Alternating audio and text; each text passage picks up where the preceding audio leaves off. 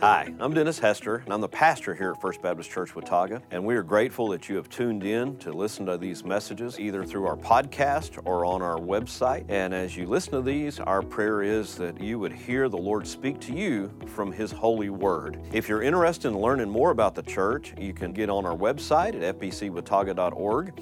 From there, there's a place where you can plan a visit, you can learn more about our beliefs. You can also request prayer through the prayer request page. We'd love to hear from you. Uh, we love to get to know you. The most important thing that I'd communicate to you is as you listen to God's Word, that you find a place to get plugged into a local congregation, whether it's here at First Baptist or another local church where you live. If you'd like information or would like us to help you find a church home, uh, we'd love to talk to you about that. And you can contact us through our Facebook page. So God bless you as you listen to His Word, and may the Lord encourage you in your walk. As we begin this study of Hebrews chapter 11 is there are times in your life when you make huge decisions where you don't know the outcome. You're making those decisions based on faith. And in fact, I'd suggest to you that some of you made decisions this morning. In fact, most of the decisions you made this morning were based on faith. Some of you uh, got up and, and turned on the water faucet and placed a cup or a glass under that water and took a drink of that water, believing that w- that water was going to be clean, that it was going to be good for you. Some of you, even though you've had a, an argument or a fuss with your spouse this week, you got up and your spouse had fixed you coffee or they had fixed you breakfast. But you didn't think twice about sitting down and, and eating some of that breakfast or drinking some of that coffee you know, the truth is, they might have had enough of you. But by faith, you trusted that it was going to be okay. Some of you got in the vehicle with your spouse today, believing by faith that your spouse or that your parent was going to drive you safely to church. Now, obviously, that happened for y'all. I don't know how many people aren't here today because their spouse or parent took them somewhere else. But, but the bottom line is, in fact, if you were the driver, you, you took a key and placed in the ignition of your car, started up your car, started down the, the road. Some of you, if you were coming in from, from the outskirts, maybe driving 50, 60, 70 miles an hour with full faith that your brakes were going to work when it came time. You, every single day, you live life with a measure of faith. Now, some of those don't seem like very big steps. You start your car, expect it to, to start and to stop when you press on the right pedals. The reason that you don't think that those are very big steps, even though your life may very well be on the line, the reason you don't believe they're, they're, they're big deals, they're big issues, is because you've been there before. You've done it time and time and time again. Every time that you stepped on that brake pedal, your car began to slow down and come to a stop. And so you're convinced that just that because it's happened before, it will happen again. And there, there are other things, there are other issues where, where you start a new job, or you start on a new journey in life, or you move to a new home, where, where those steps of faith seem to be bigger and greater, and they're a little bit more difficult to take those steps of faith. But what I want you to hear me is faith is a part of your everyday life. Faith is, is a decision that you make to put trust in someone or something every single day. What we're going to look at today we're going to look at Hebrews chapter 11 this week and next week. I really struggle with Hebrews 11. Hebrews 11 is an incredible chapter on faith. Hebrews 11 is really one unit, so it could be preached all together, but it's about 40 verses. Uh, you could go the opposite direction. You could break it up and preach every little partial paragraph, every little story. Instead, I've, I've, chosen to preach Hebrews chapter 11 in just two sermons. Today, we're going to look at kind of that foundational issue of faith and why it's important why it matters, and, and in particular, faith in God. Read with me Hebrews chapter 11. We're going to read verses 1 through 6. The scripture says, Now faith is the reality of what is hoped for, the proof of what is not seen. For by it our ancestors won approval. By faith, we understand that the universe was created by the Word of God, so that what is seen was made from things that are not seen. By faith, Abel offered to God a better sacrifice than Cain did. By faith, he was approved as a righteous man because God approved his gifts, and even though he is dead, he still speaks through his faith. By faith, Enoch was taken away, and he did not experience death.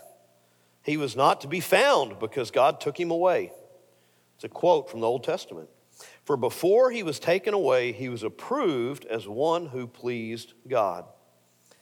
Now, without faith, it is impossible to please God.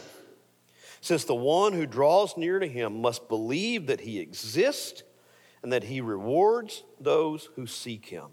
Now, the writer of Hebrews gave us a couple succinct examples here in what I believe really is his introductory passage. Because what happens next week is, is the writer of Hebrews then begins to walk through heroes of the faith. Some people call it the Hall of Faith, so to speak, like the Hall of Fame of faith. They begin to walk through uh, various heroes of the, of, of, the Old Testament and talk about how God, uh, through their faith, did great and mighty deeds to them. But he, he verses one through six, I believe, is introductory. And, and, and it kind of, I see that because he bookends it with this idea that to, to achieve, to, to find approval from God, you have to have faith. And then he comes back to that in, in verse 6, and he tells us, in fact, without faith, it's impossible to please God it's impossible to be approved by God. Now, um, a lot of people see verse 1 in particular as kind of a definition of faith. I don't know that this would classify as a dictionary definition, but what the writer of Hebrews is trying to do is trying to help us understand this reality of faith in our everyday lives. And he uses two phrases that are said in apposition to one another for, for you English teachers. Uh, the scripture says here faith is the reality of what is hoped for, it is the proof of what is not seen. Those two phrases are both trying to help us understand what faith is, really uh, by saying the same thing in a little bit different way. Faith is the reality. That, that word reality gets translated various ways in, in New Testament translations for a reason, because it's hard to nail down. Uh, it's translated as confidence, it's translated as trust, it's translated as certainty, it's translated as assurance. The idea here is that, that faith is the coming out, the, the, the truth of what we put our hope in. Let me, let me try to explain it this way. This is, I, I was, man, I've worked through this because it, it's hard to understand what he really means by Hebrews 11 1. But one of the things that helped me was, was this idea. I, I believed that this morning, I believe that when I took my key and I put it in the ignition of my uh, uh, of Susan's vehicle, we, we drove her expedition today, and I turned that key, that that car was going to start. I believe that, but it did not come to a reality until I took a step of faith, of trust, and acted upon that belief.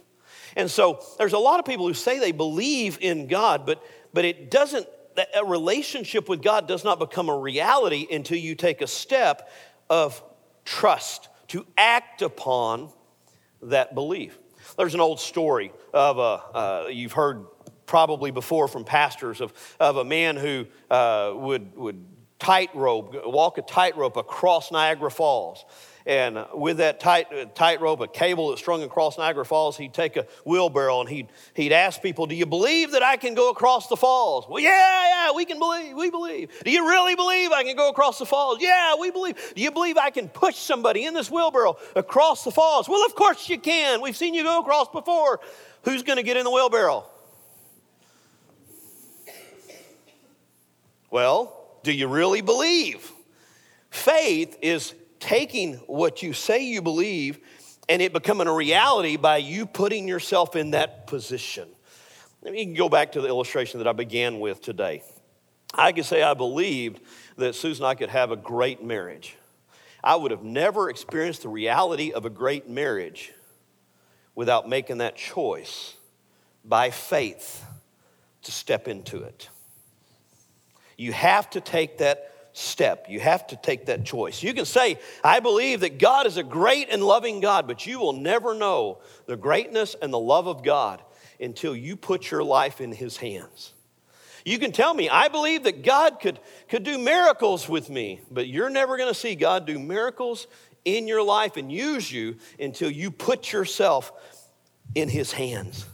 I remember just uh, uh, this spring uh, meeting with somebody that they believe God had, a, had an exciting plan for their life.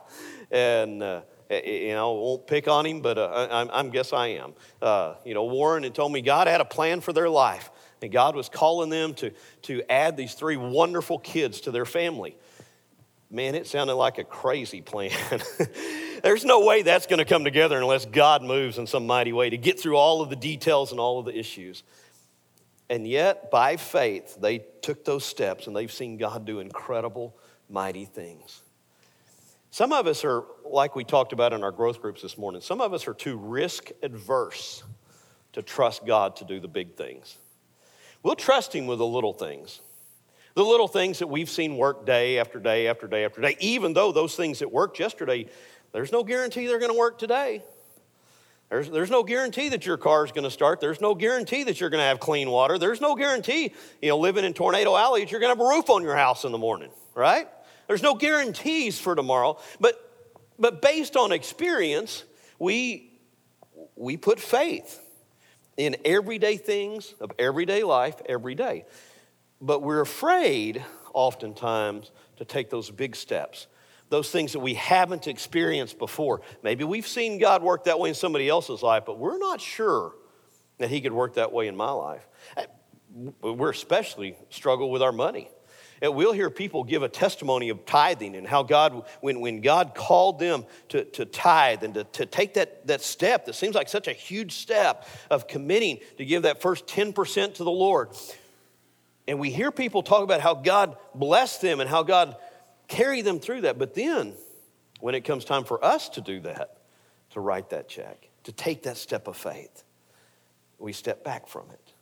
See, it's one thing to see God do great things in other people's lives. Eh, I'm not sure that He's going to do it in my life. And so, faith doesn't, the, the, life doesn't become reality until you take that step of faith. And so when you see this definition, though it seems a little confusing, faith is the reality of what we hope for. I hoped that God would bless me with a wonderful marriage and family, but I would have never known it if I didn't take that step of faith. And, and, that's true in every area of your life. You will never experience the reality until first you choose to take the step of faith whatever it is that you're, you're, you're dealing with, whatever decisions you have to make in your life, until you take that step, you'll never experience the reality of it. And so he goes on and he sets that in apposition to this it is the proof of what is not seen. Faith then becomes the, the, the, the proof, the reality, the, the, it's hard to not use the same words. In fact, some of the same words get used for these translations in different translations of Scripture for the different words, but it's the evidence. That's another word that you see in the translation. Our faith becomes and creates that evidence for what actually is going to happen. The reality of what we hope for, the proof of what we don't see. So, what you're saying in some ways is faith requires me to put a level of trust that might even put my life on the line. You want me to put my trust in something that I don't see or that I don't fully understand? Absolutely. How many of you understand exactly what happens when you turn your steering wheel on your car? How many of you understand the mechanics behind every little detail of what happens? Very few of us would. In fact, cars have become so complicated now that so much of it is electronic and so much of it is computer driven that it's not even a, a, a, direct mechanical response. But very few of us hesitate to get in the car and grab a hold of the steering wheel and drive. I don't, I don't fully understand how electricity works, but my life is absolutely dependent in this age on electricity at night, when I uh, get ready to lay my head down, I'll take my cell phone, which, like many of you, also acts as my alarm clock, and I set it on a little disc that's on my bedside table, and somehow when I set that phone on there, it charges that alarm, that, that, that phone.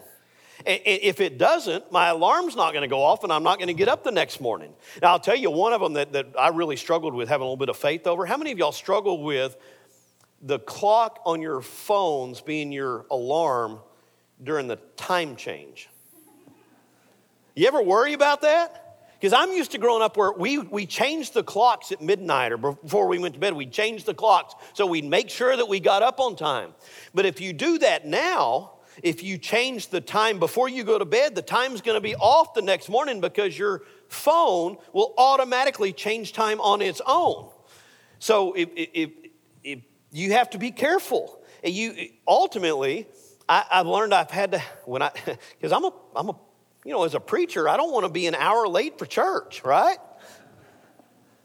Uh, know, for most of the rest of the group, you know, y'all, it's, it's your day off. If you're an hour late Sunday, it's not going to kill you. If, if, I'm an hour late on Sundays, it makes a mess out of things.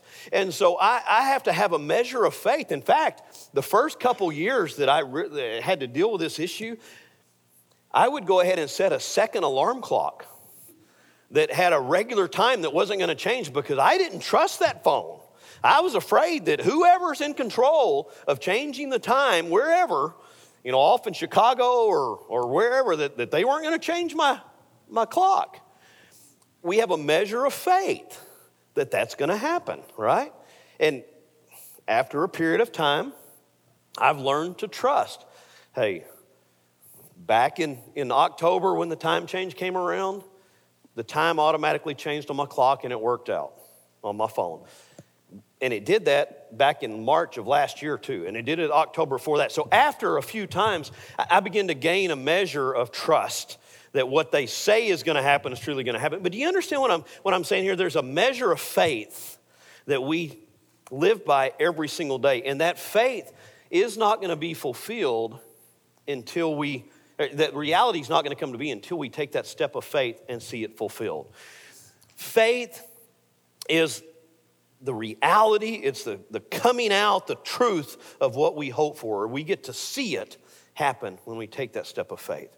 And then the writer gives us three things here that we gain by faith. And that's probably the best way for me to explain it. The first one is this by faith, we understand that the universe was created by the Word of God, so that what is seen was made from things that are not visible. We understand creation by faith. We, we believe that God created all that we see by faith. Now, those of a scientific mindset say, well, yeah, but, but we can rationalize some things and there's some things that we can prove. There are some things that, that, that make sense in the rational mind about the creation of this world. In fact, those who like to get into arguments and debates with those who, who, who would argue against a creation model, uh, there's some good arguments to suggest that, that this world was created and that it didn't just fall into place by happenstance. But the bottom line is, none of us were here to see it. None of us were. And if you think that you can prove that the world was came into being by any other means other than creation, I would suggest to you that you are accepting a theory by faith. Because scientific reality says that for, for something to actually become a scientific theory, it has to develop from a hypothesis that you have to be able to repeat the process and prove it over and over and over. And I haven't seen a single person that has created everything out of nothing ever let alone more than once, over and over and over and over. And so ultimately, however you understand the origins of the universe, you come to your understanding by faith. The writer of Hebrews says that we believe that God created the world. We believe by faith that He created the world by His word by faith. And so it's by faith that we even come to, to a, a rudimentary understanding that there is a God. It's by faith that we believe that there is someone greater than us, someone more intelligent than us, someone more powerful than us, someone who is omnipresent. It is by faith that we believe in God. And you can't get past that. It's, in fact, even for creation, we only understand it by faith. We're putting our trust in the Word of God that tells us that God created this universe. And so that things that we see were made from things that were not seen. You know, in reality, that's the only explanation that I have, I think makes any sense for all that we see. For someone to tell me that scientifically you can take nothing, nothing, and create everything makes no sense whatsoever unless there's a creator. And so I believe what the Word of God says that by faith, I believe that God created the universe. And I understand that by faith. Second, and this is where the rubber really begins to hit the road for you and I. Not only do I believe that God exists and that God created all that I see by faith, my only hope of being made right with God is by faith. Look at what he tells us about Abel here. Abel offered a sacrifice to God, offered to God a better sacrifice than Cain did by faith. I want you to understand here that, that Abel was not considered righteous because his sacrifice was better. Abel was considered righteous because he offered his sacrifice by faith and we'll see consistently throughout the Old Testament. In fact, you see the writers of the New Testament point back to this as proof, as an understanding that the only way that we gain righteousness is by faith. It's not by doing good deeds. It's not by offering the right sacrifices, it's by faith. And so the writer here is, is making a rudimentary point that he's going to flesh out more throughout the rest of Hebrews chapter 11. And, and essentially, it builds upon everything that we've seen in the first 10 chapters of Hebrews that Jesus died on a cross for us, that he shed his blood so that we could have hope of eternal life. But the only way that that eternal life, that that righteousness of Christ, that you can be cleansed of your sins, the only way that gets appropriated to your life, that it becomes real for your life, the only way that, that the righteousness of Christ is imputed to you so that you can be righteous, stand righteous before a holy God, is you put your faith in Christ and what he's done for you. See, you can believe that Jesus died on a cross. You can believe that Jesus died on a cross for sinners. You can believe that Jesus' blood will cleanse you of your sins. You can believe that through Christ, you can have a relationship with the living God. But simply believing here is not enough. It doesn't become reality until you take a step of faith where you say, Not only do I believe that Jesus did all that Scripture says he did, but I'm going to put my trust for my life in Jesus' wheelbarrow. I, I, I'm a sinner. I have sinned against God. And I've done it more than once. In fact, I'd suggest to you that, uh, oh, I don't even want to count. If I just sin one time a day, that's enough. I mean, how many uh, times do I have to break God's law to be disqualified from being called holy? Well, all it takes is one time to disqualify me. Gosh, I'm over 50 years old now. If I just committed one sin a day for those 50 years, we're talking about over 15,000 infractions. Imagine standing before a judge on your 15,000th and first infraction saying, You know, Judge, I'm really a good person. I, that sin was not that bad. What I did was not that bad. And he said, Well, what about the 15,000th one? Well, you know, that one wasn't that bad. Well, what about the 14,999th one? You see where I'm headed here?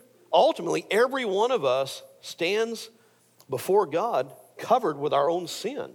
We don't even have to get into a discussion about whether we, we received a nature of Adam and, and we're sinners at birth. You don't even have to go there because every single one of us knows that we personally have sinned against God. I have no hope of standing before a holy God in a holy heaven outside of His righteousness.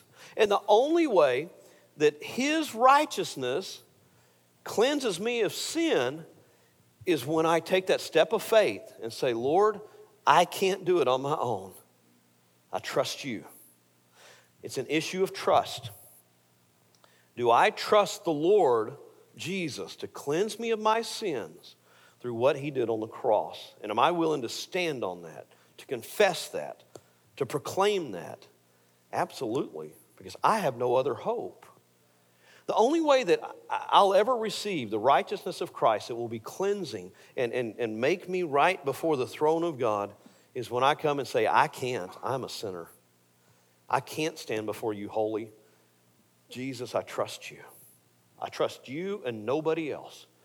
I trust you for the righteousness that you can give me. When we do that, Scripture tells us that we receive the righteousness of Christ by faith. So we won't stand before God in heaven based on our righteousness. We'll stand before the God of heaven cleansed by the blood of Christ based on his righteousness. See, it, it only becomes truth and reality in my life by faith when I come to that place of trust. And then, writer of Hebrews gives us one more key here. He says Enoch. He uses Enoch as an example. Enoch's an interesting character from the Old Testament who the scripture says that Enoch walked so closely with, with God that Enoch did not die. One day, Enoch just was not. One day, God decided because he, he had this intimate relationship with Enoch, because Enoch walked with him by faith, that he just took him to heaven. Enoch's body was never found. Enoch went to be with the Lord. He, is it's a unique. The only other person that even came close to something similar to that was Elijah, where God grabbed Elijah and took him up to heaven in chariots of fire. But uh, ultimately, all the there's very few of us. In fact, none of us will, will get to experience that. I doubt. The only way that we get to, to get to face the Lord face to face without dying is if He returns on His second coming first. That's the only hope we have of that. But Enoch was a unique character. But I want you to see the reason that Enoch went straight from life on earth to eternity.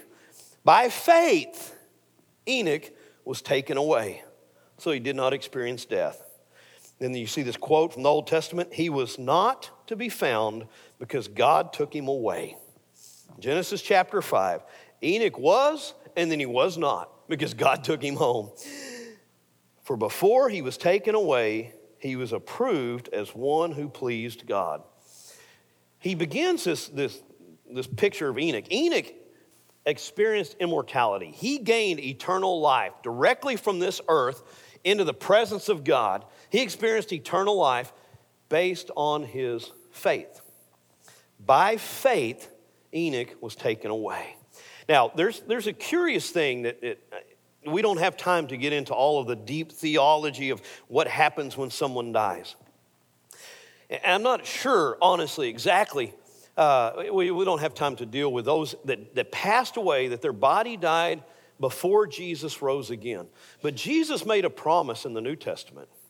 In the New Testament, Jesus told Mary and Martha that when their brother Lazarus died, he said, Don't you understand that those who live and believe in me will never die? You know what that means for us as believers? We're, we're going to get to experience things a lot more like Enoch did than like anybody else in the Old Testament.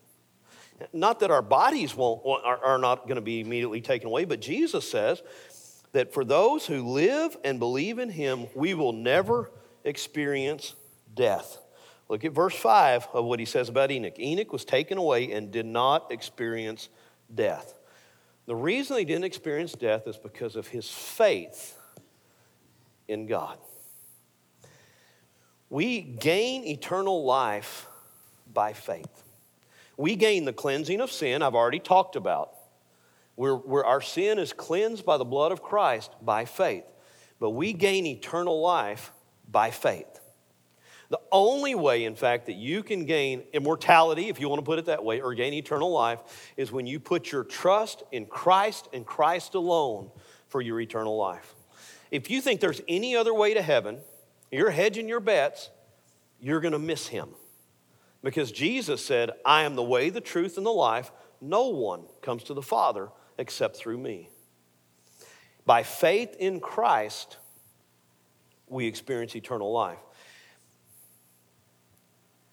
Now, we've already said that faith oftentimes in life we make faith decisions based on whether or not we trust the thing or the person whom we're putting our faith in. So you're going to make a decision to get in your car when you leave here and, and drive off from here. You're going to make that decision based on experience that you have done that many times before and you have gotten to your location safely. So you're going to make a decision by faith to do that. Some of you are going to make a decision to go to a restaurant, and somebody is going to cook your meal and they're going to bring it out and deliver it to you, and you're going to, by faith, accept that they've done a good job that they haven't put anything in your meal that's inappropriate or poisonous. You're just going to trust because you've done it time and time and time again. Some of you this evening are going to come up here at five o'clock and you're going to taste about 20 different chilies. By faith, believing that nobody's put anything in that chili that's going to be harmful to you. Uh, actually, I'd have less guarantee in that than most anything else I've talked about today. Some people like to see how hot they can make their chili. But you're going to make decisions today by faith based on experience. The problem with eternal life is we don't have any experience in it. I hadn't been there and come back. And so, what, what Scripture is asking me to do is to put trust in a God who we learn about from Scripture. Maybe we experience in daily life if we're in a, in a relationship with Him, walking with Him. Maybe we've seen God do miraculous things in other people's lives, and so we put our faith in Him and, and trust Him with our, our eternal life. But we have to make a choice. The, the, the, the uniqueness about whether or not we're going to trust God with our eternal life or not is we only get one try. We don't get to try it out, and if it doesn't work, you know, eh, we don't like the way this car drives, go drive another car. We don't get two chances. We don't get three chances. We don't get four chances. We get one. We have one life. And, and I believe that God has created us not just for the 60, 70, or 80 years that we're going to live on this earth, but God has created us for eternity. And we have one chance, one choice about who we're going to put our faith in for our eternal life. And I believe that Scripture is clear. The only choice that, that is going to provide eternal life for us is Christ. He's our only hope, He's the only way. But you and I have to make that decision. Now, my goal over 30 years ago, when I asked Susan to marry me, my plan was to only have one wife. So I wanted to get it right the first time. Fortunately, I did, right? Your eternity is dependent upon who you trust for your eternal life. There's not a single one of us that can, can carry ourselves beyond the grave. We can't live a good enough life to get us there. So we're either going to trust what God says and what His Word says, or we're not. It will only become a reality if we put our faith and trust in the one true living God, who I believe is Jesus. Now, the writer of Hebrews sums things up. He says in verse 2 by it, by faith, our ancestors won God's approval. And then he comes back to that thought from the opposite side, from the negative, when he says, Now, without faith, it is impossible to please God.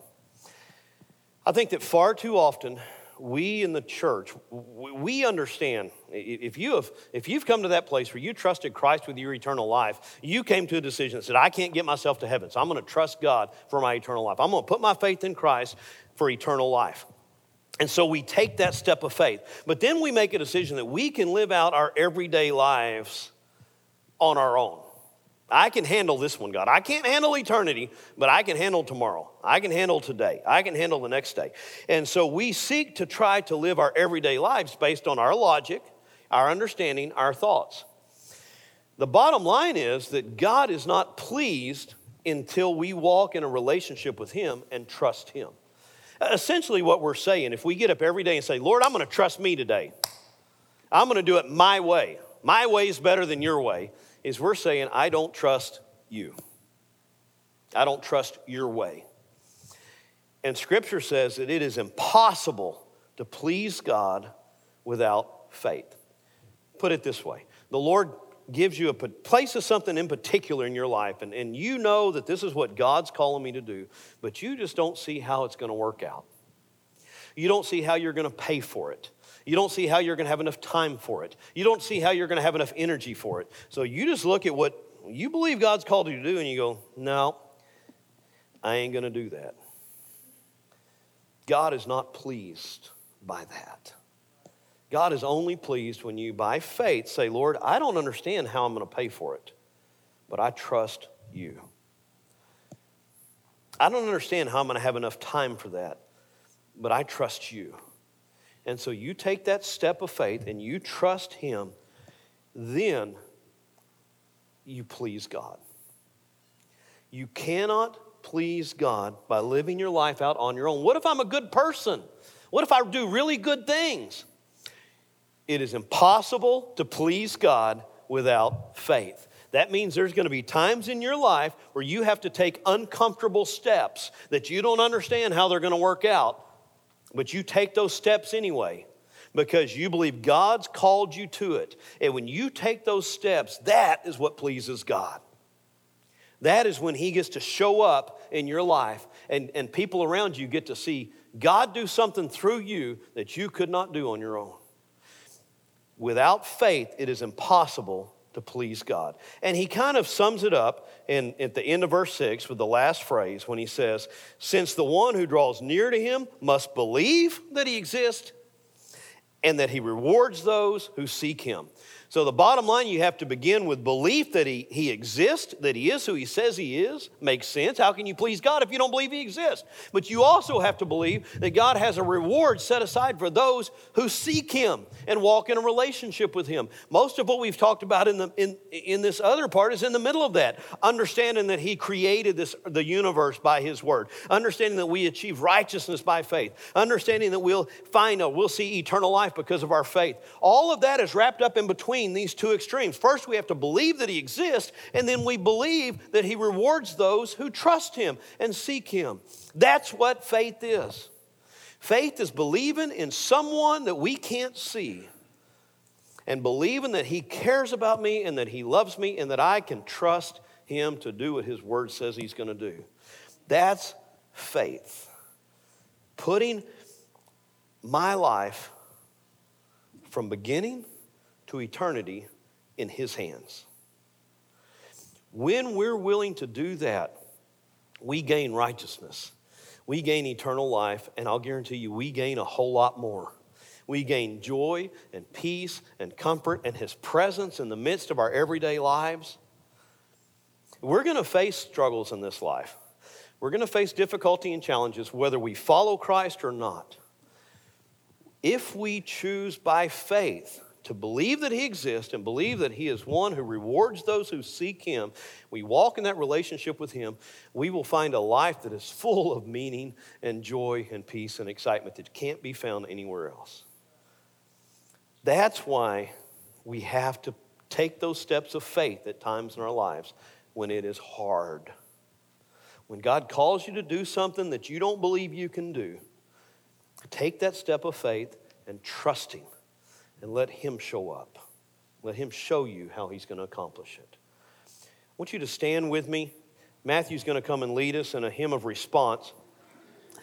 If you have never put your faith in Christ for your eternal life, you've never been cleansed by the blood of Christ. And so right now, if you were to if you were to die today and you were to stand before the throne of heaven, you would stand before him in your sin because you haven't been cleansed by Christ's righteousness. I'm going to plead with you to put your trust in Christ and Christ alone for, for your cleansing, for your forgiveness today. Don't wait. You don't know what tomorrow holds. You don't know what this afternoon holds. Don't wait. Make that step of faith. Put your trust in, in Christ for forgiveness. If you don't know where you would, you would wake up if you were to take your last breath on this earth, you don't know where you'd spend eternity. You need to put your trust in Christ for your eternal life. Make that decision today. I want to I want to talk to you about it. Kevin will be up here to talk to you about it. You come and talk to us. You may just simply want to come to the altar. You don't want to talk to me. You've got business to do with God, not with me. You can come to the stage, you can come to the altar and bow down and pray. This is a, a safe place for you to bring your burdens and lay them down. And that this is your time to respond as God calls.